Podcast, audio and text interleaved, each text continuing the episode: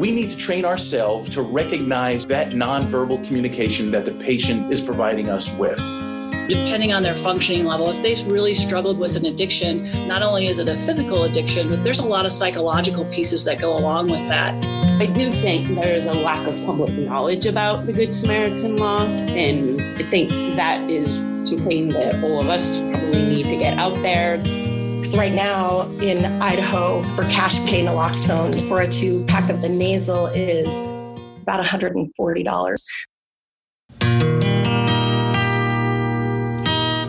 Welcome back. This is Something for the Pain, podcast produced by Project Echo in Idaho, made for Idaho's healthcare professionals working to learn best practices in the fight to prevent, treat, and facilitate recovery from opioid and substance use disorders in communities across the state of Idaho. I'm your host, Sam Steffen. Well, the E stands for extensions, looking where we aim to be. CH is for community healthcare, the welfare, you and me.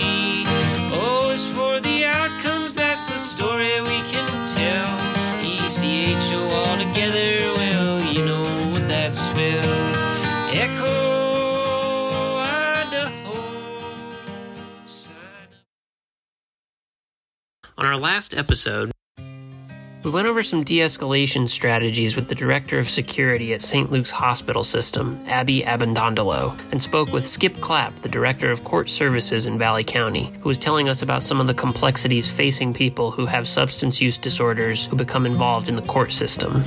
The treatment providers, when we send someone there, they tell us if somebody test positive for drugs or alcohol. They have to tell us if somebody's attending class. They have to tell us about the participation in class.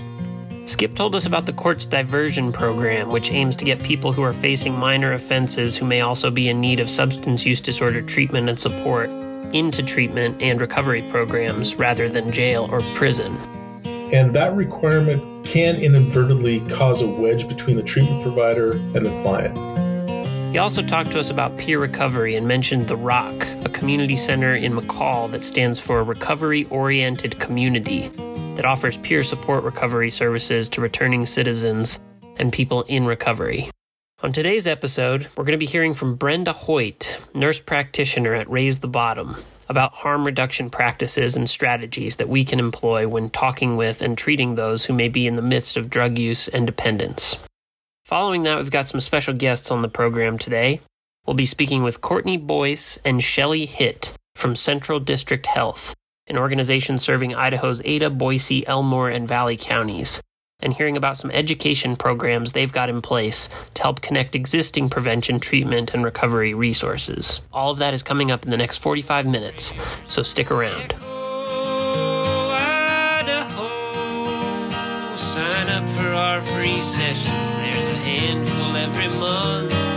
Echo Idaho, you can earn CE credit while you sit and eat your lunch.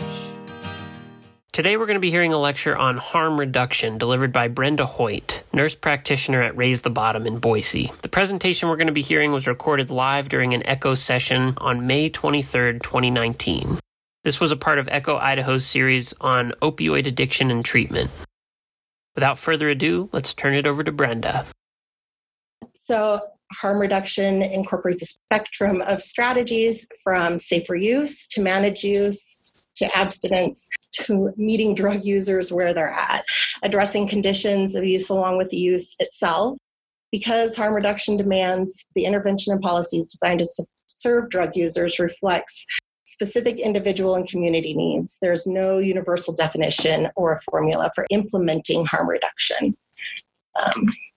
So their primary principles central to harm reduction is accepting the illicit or illicit drug use as part of the world of that person and just minimizing the harmful effects rather than ignoring or condemning them. Understanding drug use is a complex, multifaceted phenomenon that encompasses a continuum of behaviors from severe abuse to total abstinence, and acknowledging that some ways of using drugs are clearly safer than others, giving patients a voice or the drug user a voice in the creation of programs and policies designed to serve them, and giving them some affirmation, not attempting to minimize or ignore the real and tragic harm and danger associated with licit and illicit drug use. So, and then of course, just recognizing that poverty, class, racism, social isolation, past trauma, sex-based discrimination, and other social inequalities affect both people's vulnerability to and capacity for effectively dealing with drug-related harm. Just to reiterate here what Brenda's already said, because harm reduction refers to a wide variety of practices that can be employed in all different walks of life, reducing harm for people who use drugs is a community-wide effort. Next, Brenda's going to take us through three different strategies for utilizing what she calls opportunities for overdose risk reduction. The first of these is through primary prevention, looking at strategies that can be employed as an individual community member, as a prescriber, and at the level of local, state, and federal government. Opportunities for overdose risk reduction through primary prevention. Primary prevention is targeted education for individuals, educating family and friends on the warning signs of use, keeping medications locked up, safe disposal of unused medications, and education about not sharing meds, which seems to be more popular now. Doing the medication take-back drives, intervention in family and friends, encouraging treatment and engagement in treatment, and prescribers utilizing PMP, pain contracts, risk assessments prior to prescribing, and then utilizing evidence-based prescribing for opiates. PMP stands for Prescription Monitoring Programs. These are state-run programs that collect and distribute data about the prescription and dispensation of federally controlled substances and other potentially addictive prescription drugs. PMPs help to prevent adverse drug-related events through opioid overdoses, drug diversion, and substance abuse by decreasing the amount or the frequency of opioid prescribing. And then on a state government level, optimizing the PMP, identifying and closing those pill mills and increasing access to pain experts. And then on a federal government level, the CDC, epidemiology research, targeted research funding. The second opportunity for overdose risk reduction is through increasing treatment engagement. These strategies can also be employed as an individual community member, as a prescriber, and at the level of local, state, and federal government. Giving individuals access to treatment, which I feel like tends to be one of the biggest barriers for people seeking treatment, because there's just not a lot of treatment available. Utilizing in the community case management at strategic locations, access to multiple treatment modalities, and decreasing the stigma for medication-assisted treatment. For prescribers, diagnose non-medical use, independence, utilizing buprenorphine or Suboxone in office-based settings, and recommending treatment. State and government, establishing adequate MAT facilities for treatment, ensure Medicaid coverage for substance use disorder treatment. I know there's some states that Medicaid covers all of treatment. Oregon is one of them. And then just the lack of facilities that are available for treatment is one of the biggest issues, I think. And then on a federal level, mental health parity laws, funding for research on innovative treatment models, and campaign to reduce MAT stigma. And finally, the third opportunity for overdose risk reduction is through the utilization of harm reduction strategies, which can also be employed at the levels of individual, community, prescriber, and state and federal government. Opportunities for overdose risk, harm reduction strategies, providing naloxone and overdose education to individuals, access to naloxone and overdose education for family and friends, in the community, having first responders with naloxone available, giving them overdose education, the distribution of naloxone. I know back east, they have programs where the state provides naloxone. Their health department in Baltimore actually goes to high-risk areas with boxes of naloxone. And then, of course, for prescribers, utilization of the PMP, evidence-based opioid prescribing, and doing the overdose risk assessments with patients. On the state and government level, optimizing the PMP, Good Samaritan laws, third-party prescribing laws, and criminal and civil liability. So right now, I know in Idaho, most pharmacies for cash pay naloxone for a 2-pack of the nasal is about $140. So It's pretty expensive. And then a lot of the insurances require prior authorization to prescribe or to, for them to fill for their insurance to cover it. And a lot of them don't necessarily ask their primary care provider, or because of the stigma or concern of what their provider may think. So let's say hypothetically I wanted to get naloxone for myself or others in my circle. This is Echo Idaho's program director speaking, LaShelle Smith. Would I need prior authorization from my insurance? Perhaps. Possibly. So, yeah. So, but part of it is not being able to bill, you know, put it to your insurance if it's not for you. This is the chair of the College of Pharmacy at Idaho State University, Kathy Oliphant, speaking. You know, so if you didn't pick up an opioid prescription, if you want to use it, say, for a friend, you know, or potentially, you know, some will not run it through insurance under you because it's not used under you. So I have a couple of comments on how to reduce costs. Speaking is Dr. Todd Palmer here. Dr. Palmer is the Addiction Fellowship Director at the Family Medicine Residency of Idaho in Boise. He's also one of Echo Idaho's staple medication for addiction treatment waiver trainers. One thing you can do is, instead of paying the $140, they have these atomizers that you can buy them for $3, and you can take a syringe and drop the naloxone, and then hook the atomizer onto it and spray it in the nose. And it's only $3 for the atomizer. And how much are the vials? Can they fill the vials? Still anywhere from $40 to $50 for those kits to get two of that. And so you can either get like the Carpugex, and you can screw that right into a syringe with the atomizer at the end, or you can get a vial actually, you know, and then you have to draw it up with the needle and then take that off with the atomizer on and use it that way. So the vial, to get 2.4 milligram vials, still a lot cheaper. It's yes. Like was it like $50 or so? $40 to $50 $40 to $50 but that's better than $140. Yeah. But it takes some doing because the patient has to, or not the patient, somebody has to draw. They have to draw it up, and they have to, you know, put the atomizer on, or they have to inject it. But it's a lot cheaper than using the nasal ones. Mm-hmm. The other thing about naloxone is, you know, it's really good to encourage people to carry it around with them. You know, and if they're going to be around circles that people are using. Rather than sitting home in a drug cabinet, like carried around, you're out in the community, you're out at a party, and it saves lives. And I don't think we encourage people to do that enough. Before you move on, does anyone know enough about the Idaho's Good Samaritan Law to speak articulately about it? I know a little bit about it, LaShelle. Go, Ian, go. Will you remind us who you are? Yeah. So my name is Ian Tresoyer, and I am a doctor of nursing practice, and I also, my day job currently is at Southeastern Idaho Public Health, the local health department in Pocatello. And last legislative session, Representative Chu introduced, and the legislator passed a kind of hold harmless bill for people who call first responders, whether that's law enforcement or like 911, and they send an ambulance. It holds those people harmless for possession of heroin and for possession of paraphernalia if they call to ask for help to deal with someone who's experiencing an acute crisis, an acute overdose that needs immediate medical attention. In many cases, especially the local law enforcement people that I've talked to, they said it has made a huge difference in the number of people getting like just dropped off in the parking lot of an ER and driving off. And instead, people are calling, you know, EMTs or other first responders to show up to a place where someone's actually experienced an overdose.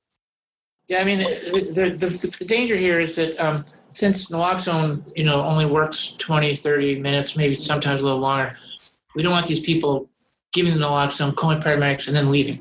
Right. And then the patient they become comatose again and stop breathing. I did a naloxone training 2 weeks ago, and there were a couple individuals in recovery. One had actually had his life saved from naloxone, and then there were actually a couple of current users. They were very negative on, which I thought was interesting, on the Good Samaritan laws, that they didn't believe that law enforcement were actually enforcing it, and why would they call 911 when they had drugs on them?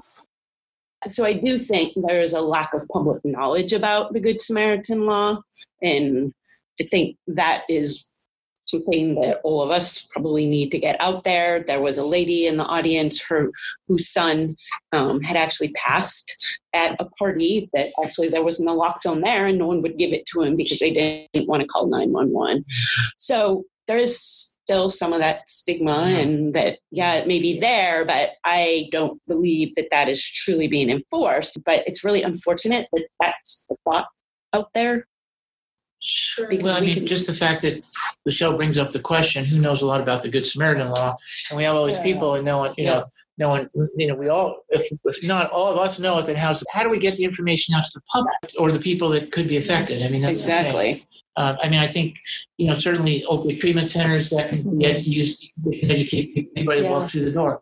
We can do a better job with the residency on that. I think targeting these populations and really getting it out there that this exists. Yeah. When you write that opioid prescription, right, talk about naloxone and maybe add Good Samaritan law.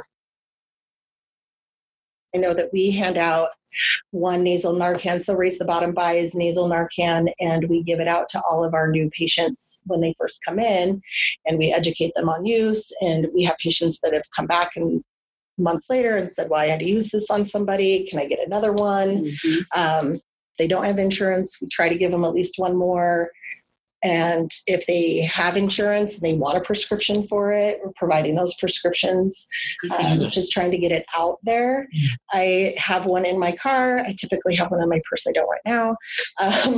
All of the offices, all of our counselors, our medical staff all have one available just in front office staff, just in case somebody were to come in and there's concern about. And you're talking about one meeting has two doses? No, we just give them the one dose and then just tell them, explain to them this only works for 20, 30 minutes. So the problem is sometimes you need the two doses. Exactly. Right. And then with fentanyl, you can use more than two doses. You can use up to four. But since Raise the Bottom, at least we're getting it out there that's as great. At that's least really a dose. Great. Yeah.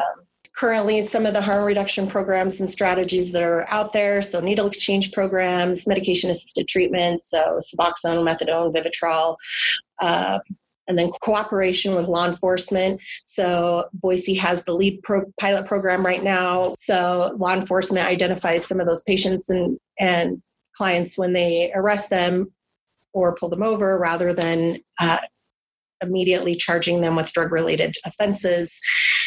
If they meet the criteria for the program, they get them set up with Recovery for Life and then bring them over to Raise the Bottom, and we try and get them started in treatment as quickly as possible.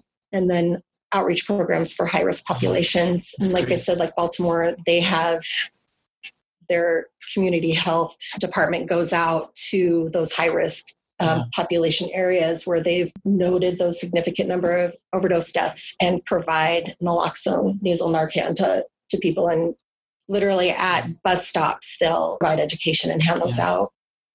So this is a topic that comes up a lot, and that's there are some physicians that will they will mandate counseling. Like you can't get MAT unless you're getting counseling and you're documenting attendance to Narcotics Anonymous. So I would say most of the folks now are not doing that anymore.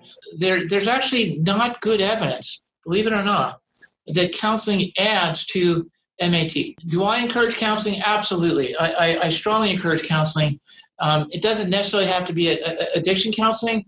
I mean, a lot of the counseling they do would probably Raise the Bottom. It's around life issues that, of course, relates to their use. But we've changed this at the residency recently, and a lot of other people are changing it, saying that is not a deal breaker. I mean, if someone will not get counseling, they refuse to do it, or they can't do it, you don't deprive them of MAT.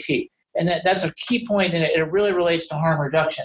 So we do require an hour of contact with a counselor. But that's isn't that federally mandated? Mm-hmm. It is, yeah. And a lot of that is we aren't seeing every patient. A provider isn't seeing a patient every month. Yeah. They're coming in, so that's their justification to continue, especially methadone, to continue receiving their methadone without having to see a provider every month. Yeah. And a lot of them are working on budgeting life skills. It's not necessarily directly related to their addiction or even mental health. Some of it is just figuring out how to cope with day-to-day life.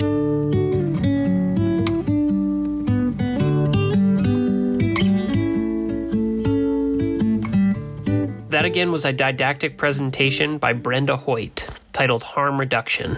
That lecture was recorded live during an Echo session that took place on May 23, 2019, as a part of Echo Idaho's Opioid Addiction and Treatment series. If you'd like to watch the Zoom recording of that presentation, that video is currently available on the Echo Idaho YouTube channel, which you can access through our website. The PowerPoint slide deck that accompanied that presentation is also available on our website, www.uidaho.edu/echo. I'm going to transition now to a more recent conversation I had with two members of Idaho's Central District Health, an organization serving Idaho's Ada, Boise, Elmore, and Valley counties. Courtney Boyce is the Health Education Specialist Senior and heads up DOPP, or DOP, the Drug Overdose Prevention Program. Shelley Hitt is the Program Coordinator for VCOR, the Valley County Opioid Response Project, which, full disclosure, is the primary funding source for this podcast. Courtney and Shelley joined me for a special interview to talk a little bit about some of the education initiatives and projects that CDH has going on right now. So welcome to the program, Courtney and Shelley. So for starters, I'm wondering if I could just ask both of you to introduce yourselves to our audience. Tell us who you are and what you do. So my name is Courtney Boyce, and I'm the Drug Overdose Prevention Program Coordinator at Central District Health. And my formal title is Health Education Specialist Senior. I'm Shelley Hitt. I'm a licensed clinical social worker, and I'm the project coordinator for the Valley County Opioid Response Project. All right. Thank you. Welcome. So Courtney, I'd like to start off with you. Can you just provide a brief overview of the scope and some of the aims of the Drug Overdose Prevention Program? Sure. So for the Drug Overdose Prevention Program, we go by DOP. Our main mission is to help decrease fatal and non-fatal drug overdoses in our region, so Ada, Boise, Valley, and Elmore County.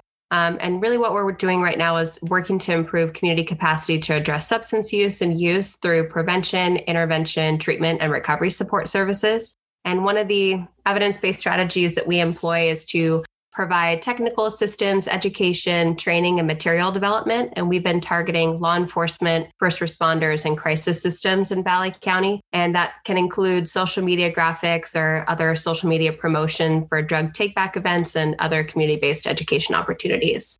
And something that we did over the last couple of months is a Valley County-specific overdose prevention and response training where participants learn about overdose risk factor education, alternative pain management, safe storage and disposal. And mainly they learn how to recognize and respond to an overdose, including the administration of 2 forms of naloxone, and then learn where to access those tools and resources. Just so our listeners are aware, Echo Idaho has a video demonstration of how to use and administer Narcan available on our website. That information is also linked in our show notes. And then we provide additional individual and organizational skill development by providing them certificates of attendance for participating in that training. And after they attend, then we work with our local and state partners to distribute overdose rescue kits. And just for the folks who may not be familiar with naloxone, can you just briefly talk about what that is and how it's administered? So naloxone is the only medication that can help reverse an overdose, an opioid overdose specifically. It can be administered in 2 different ways. There's the intramuscular naloxone, which is administered by syringe. And then there's also the intranasal naloxone, otherwise known as the Narcan nasal spray. And that is similar to any other type of nasal medication like Afrin, where it's administered through either nostril, and then it's absorbed through the nasal membranes. And it takes anywhere from 2 to 5 minutes, depending on the form of naloxone that a person has, to get a response. But it can prevent a fatal overdose if a person is experiencing an overdose by reversing that process for 30 to 60 minutes, depending on their tolerance, to give them enough time to access emergency medical services and be revived from an overdose. So my next question is for Shelley. So VCorp is something that people who have maybe tuned into our podcast before might have heard me mention in our credits as one of the organizations that makes this podcast possible. But they might not know anything else about it. So can you tell us, what is VCorp? Sure. We received a $1 million grant for over a 3-year period that's funding the Valley County Opioid Response Project.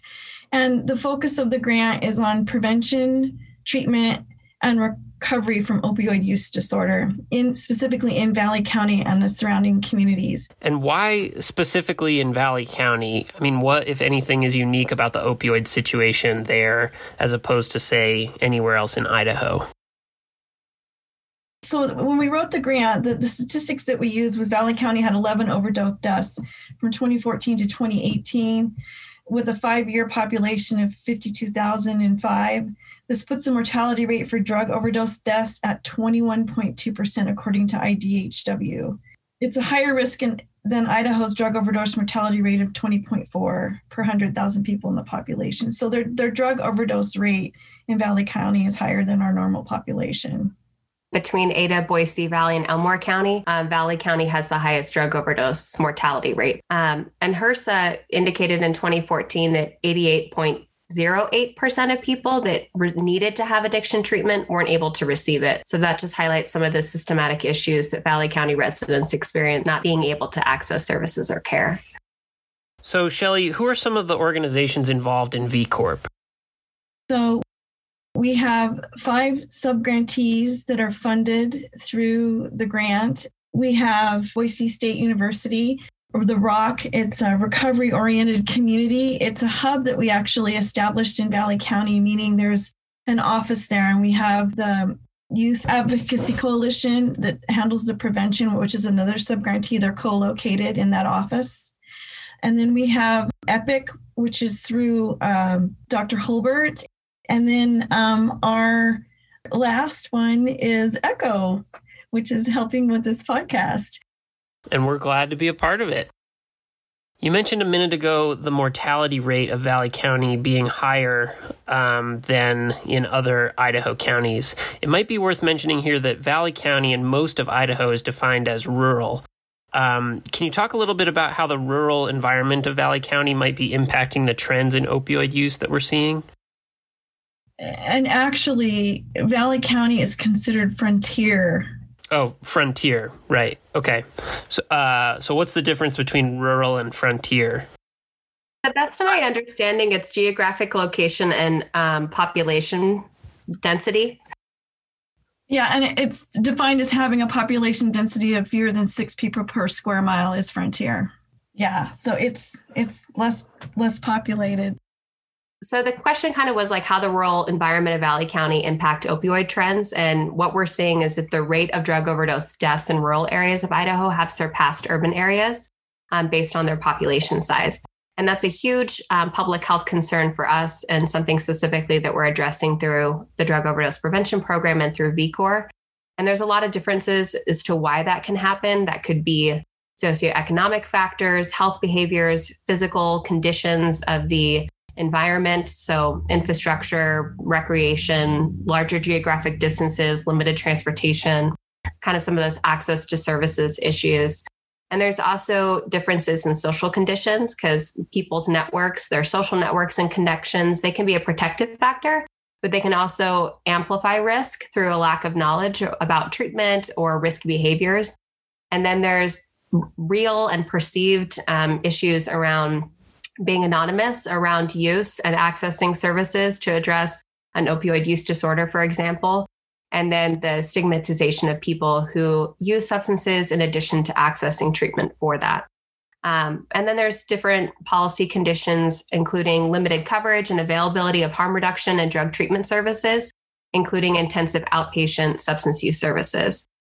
For example, in Valley County, there isn't any BPA-funded intensive outpatient substance use services, so that can really limit options of care based on funding source, and then individual service provider practices, which can limit the scope of care. So your mention of lack of services in Valley County has me wondering, what are some resources that are available to folks in Valley County? Shelley, you mentioned a minute ago The Rock, and that's actually something that Skip Clapp mentioned in our last episode. Can I get you to say a little bit more about The Rock? Sure. So The Rock, which stands for Recovery Oriented Community, is the newest recovery center that we have in Valley County. Again, it's a subsidiary of Peer Wellness, and they have peer-led groups and recovery coaching as part of their services there in Valley County. And so it's a new service in Valley County that we didn't have before. They also have pro-recovery social activities, and they've also partnered with the Phoenix Gym to host sober activities and fitness activities. And I think some of that's been on hold because of COVID, but I think once the precautions get lightened up, we can hopefully move forward with that. The ROC has been involved in also identifying some of the gaps in services that we have in Valley County as part of the VCOR consortium, and we're all working together to try to identify those and develop partnerships through the consortium to fill those service gaps for substance use disorder treatment and prevention services in the county. I think the ROC has been really instrumental because, as Shelley mentioned, they are bridging that gap, but they're boots on the ground. So while they're providing virtual services, they also have staff that is there to meet with people, to be able to discuss safety planning, to be able to help connect them to evidence-based treatment and resources in their community, and to have a stable point of contact. And those are services that were never offered in that community before. And having peer-led services is really beneficial for people because they can use their lived experience to support others. Other types of resources that we refer folks to, there's the Change Clinic that is in Donnelly that provides medication-assisted treatment in addition to other treatment services. And then there's St. Luke's that's located in McCall, but they do emergency primary and behavioral health services. And then Cascade Medical Center, obviously in Cascade, and they also do emergency primary and behavioral health services. And then we also refer folks a lot to Central Idaho Counseling, which has treatment options located in Cascade and McCall. And then we refer folks to look at the West Central Mountains Youth Advocacy Coalition website. That's just westcentralmountainsyouth.org, because they have a whole list of local resources that is run and facilitated by a local in Valley County. And then through the Drug Overdose Prevention Program, we list Valley County specific resources, regional resources that impact all four counties, in addition to the other counties that we serve. And we use an interactive mobile map option. So people that have the ability of accessing Google Maps can use these maps to filter out based on their location services that they're looking for. So if they're located in Cascade and they want to know where their nearest medication-assisted treatment location is, then they can get directions directly to the Change Clinic in Donnelly, for example. And then we have a comprehensive resource spreadsheet for those that are not interactively inclined to use those mobile maps that provide a whole bunch of information that would be really difficult to synthesize into an interactive map. And that's on housing, employment, vocational assistance, clothing, food vouchers, outpatient services, treatment options, recovery support services, things like that. So any way that we can help address a person's social determinants of health when they themselves might be managing a substance use disorder or substance use, or family members or friends. Those sound like great resources to have. Something I kind of wanted to ask you about is how, and you mentioned it earlier about stigmatization of a substance use disorder and how that can really affect people's willingness even to seek treatment in a lot of cases, especially in rural areas where like everybody seems to know everybody else, how that can really play into that. I'm curious if you could talk a little bit about some of the educational strategies that might be employed to change the narratives that people might have about substance use and the assumptions maybe that they have.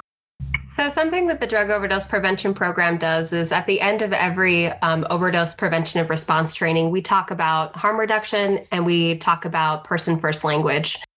We don't know when an overdose is going to occur, and we are trying to educate and inform the public on how they can be prepared in the case of an overdose. But having the information and knowledge about person-first language is something that they can start to practice immediately after the training. And that really helps reframe how people view themselves, how they access treatment services, how they identify a diagnosis. And what it does is it puts the person before the diagnosis.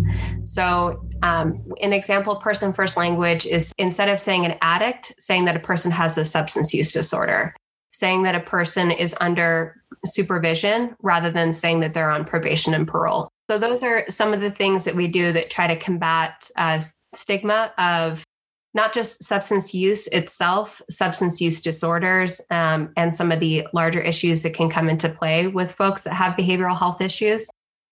But it's trying to provide an empathetic olive branch to folks so that they can access services and feel safe and comfortable to do so. And other educational things that I think are important for practitioners is to reassure local folks in particular what their HIPAA privacy practices are, maintaining that their privacy is important to everybody that works in the facility and not just that individual provider, and letting them know what options are available for them for forms of treatment that might be better suited to meet their needs. So maybe that's an appointment once every 3 months, maybe that's telehealth if they have that option, things like that. Other things related to stigma is accessing treatment services is an evidence-based strategy of being able to reduce the harms associated with substance use, and trying to provide that information wide and encouraging community members, if they know somebody that has a substance use issue, to access that and to start those conversations. And then something that we do a lot for the Drug Overdose Prevention Program is we really encourage people to carry naloxone and to know that it's not scary to carry naloxone, that it's a prescription medication, yes, but it's the only medication that can prevent an overdose, a fatal overdose. And it's really important for folks, specifically in Valley County, to have naloxone on hand and have widespread community availability, because their response times, especially in the case of a more severe overdose event or the related harms from an overdose, might be a little bit longer depending on where they're at geographically in Valley County. So those are some of the things that we do that try to encourage people to be a little bit more mindful of their interactions, to be more mindful of those that have those needs, and ways that we can support the community and knowing how stigma can be really damaging to folks. Shelley, what do you have to say? I really think that's part of the role of the Valley County Opioid Response Project. We have a cross-section of agencies that participate, and we meet monthly. And we also have a couple of members that have joined that also have life experiences. And I think it's the role of the consortium as we work through some of the needs in the county and the services that we're implementing, that the stigma piece is always a part of that. It's part of, I think, what we do. There's some other things that for some community events that we plan to help educate the community, increase the awareness of the services through the grant, of what's offered, again, to try to reduce that stigma. Can you mention maybe a few ways that community members might be able to get involved in some of these projects? Well, I mean, there's a couple of ways. As the project director, they can always contact myself if they were interested in participating in the consortium. The ROC has an actual website, and Western Central Mountains Youth Advocacy Coalition, they also have a website as well. Just so our listeners know, Shelley Hitt's email address and contact phone number, as well as the website information for the ROC and the Western Central Mountains Youth Advocacy Coalition, are listed in our show notes on our website. I would say another way that community members can get involved is to educate and inform themselves about resources available in the community to know the impact that behavioral health has had in their region, and how to start those conversations with people that have behavioral health needs in general, and to participate in an overdose prevention and response training, because it's about an hour long. We do them virtually. I'll do them by appointment, but we also do them for organizations that are interested in having naloxone on site to really know how they can respond to an overdose in the case of an emergency, and how to be able to better support the residents in their community, and to know what tools are available for them in the case of an overdose, not just the overdose itself, but also overdose prevention resources like drug lock boxes, doTERRA drug deactivation pouches, which is super important for Valley County since a lot of residents are on septic systems and need to dispose of their medications safely, things like that. So I think those are some of the strategies that people can start employing today. And then any way that they can start learning about person first language and employing that in their day-to-day language is going to be really important as well to help reduce stigma and to be better to understand substance use as it pertains to their community and better equip themselves to address substance use in that capacity. I think another good resource too is the SAMHSA website for Substance Abuse and Mental Health Services Administration. They have a lot of good information and resources as well. A lot of our Valley County folks that are interested or might be listening to this podcast that don't reside or work in Valley County, there's other resources available through their public health districts, through their drug overdose prevention programs or similar programs like VCOR. And then Google also has a Recover Together map, which is very similar to what we've created as well. But obviously, we would refer SAMHSA too. Cool. Well, thank you both for sharing all that. I do want to just kind of leave some space if there's anything else that y'all feel like you really want to be sharing with people who may be hearing this, whether they be people who are in recovery or if they're people who are working in the healthcare workforce. I would encourage practitioners to explore implementing medication-assisted therapy within their clinics, regardless of their specialty of practice, because it's a needed service, especially in Valley County. I would encourage them to look at some of their policies and procedures around addressing substance use to have it be a little bit more comprehensive if possible and up to date with some of the best practices per CDC and SAMHSA. To reach out to Shelley and I between our mutual programs and to see what we can do to support them. And for me, in my capacity, I have the ability of being able to work with some of those organizations on improving their policies and procedures around naloxone, substance use, things like that. And then really working to implement person-first language modalities in all of their clinic services and continuously encouraging people to access naloxone, to carry naloxone, and to try to take down some of those personal barriers that people have when accessing services by being an inclusive organization and supporting folks with behavioral health needs. Those steps, even though it seems very broad, are really instrumental in changing some of the culture in Valley County that is creating a safe space for people with substance use issues to come forward and their family members and friends so they can also get the support that they need as well. You know, I think Courtney and I, our programs overlap, but our roles are a little different. She's really, her role really is more around the training piece. Mine's more around community development.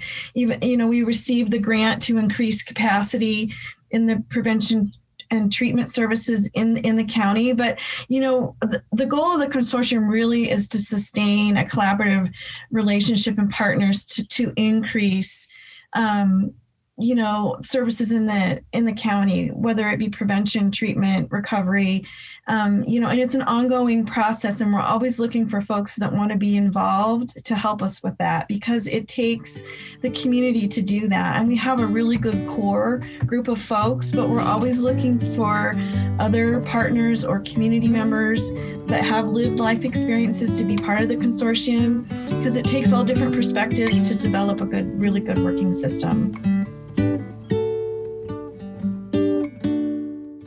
That again was an interview with VCOR Program Coordinator Shelley Hitt and DOP Program Coordinator Courtney Boyce from Central District Health. Information about some of the resources Courtney and Shelley mentioned during that interview, including the Change Clinic, the ROC, the Youth Advocacy Coalition, and Central District Health, can be found in our podcast show notes on our podcast webpage, www.uidaho.edu/echo-podcast.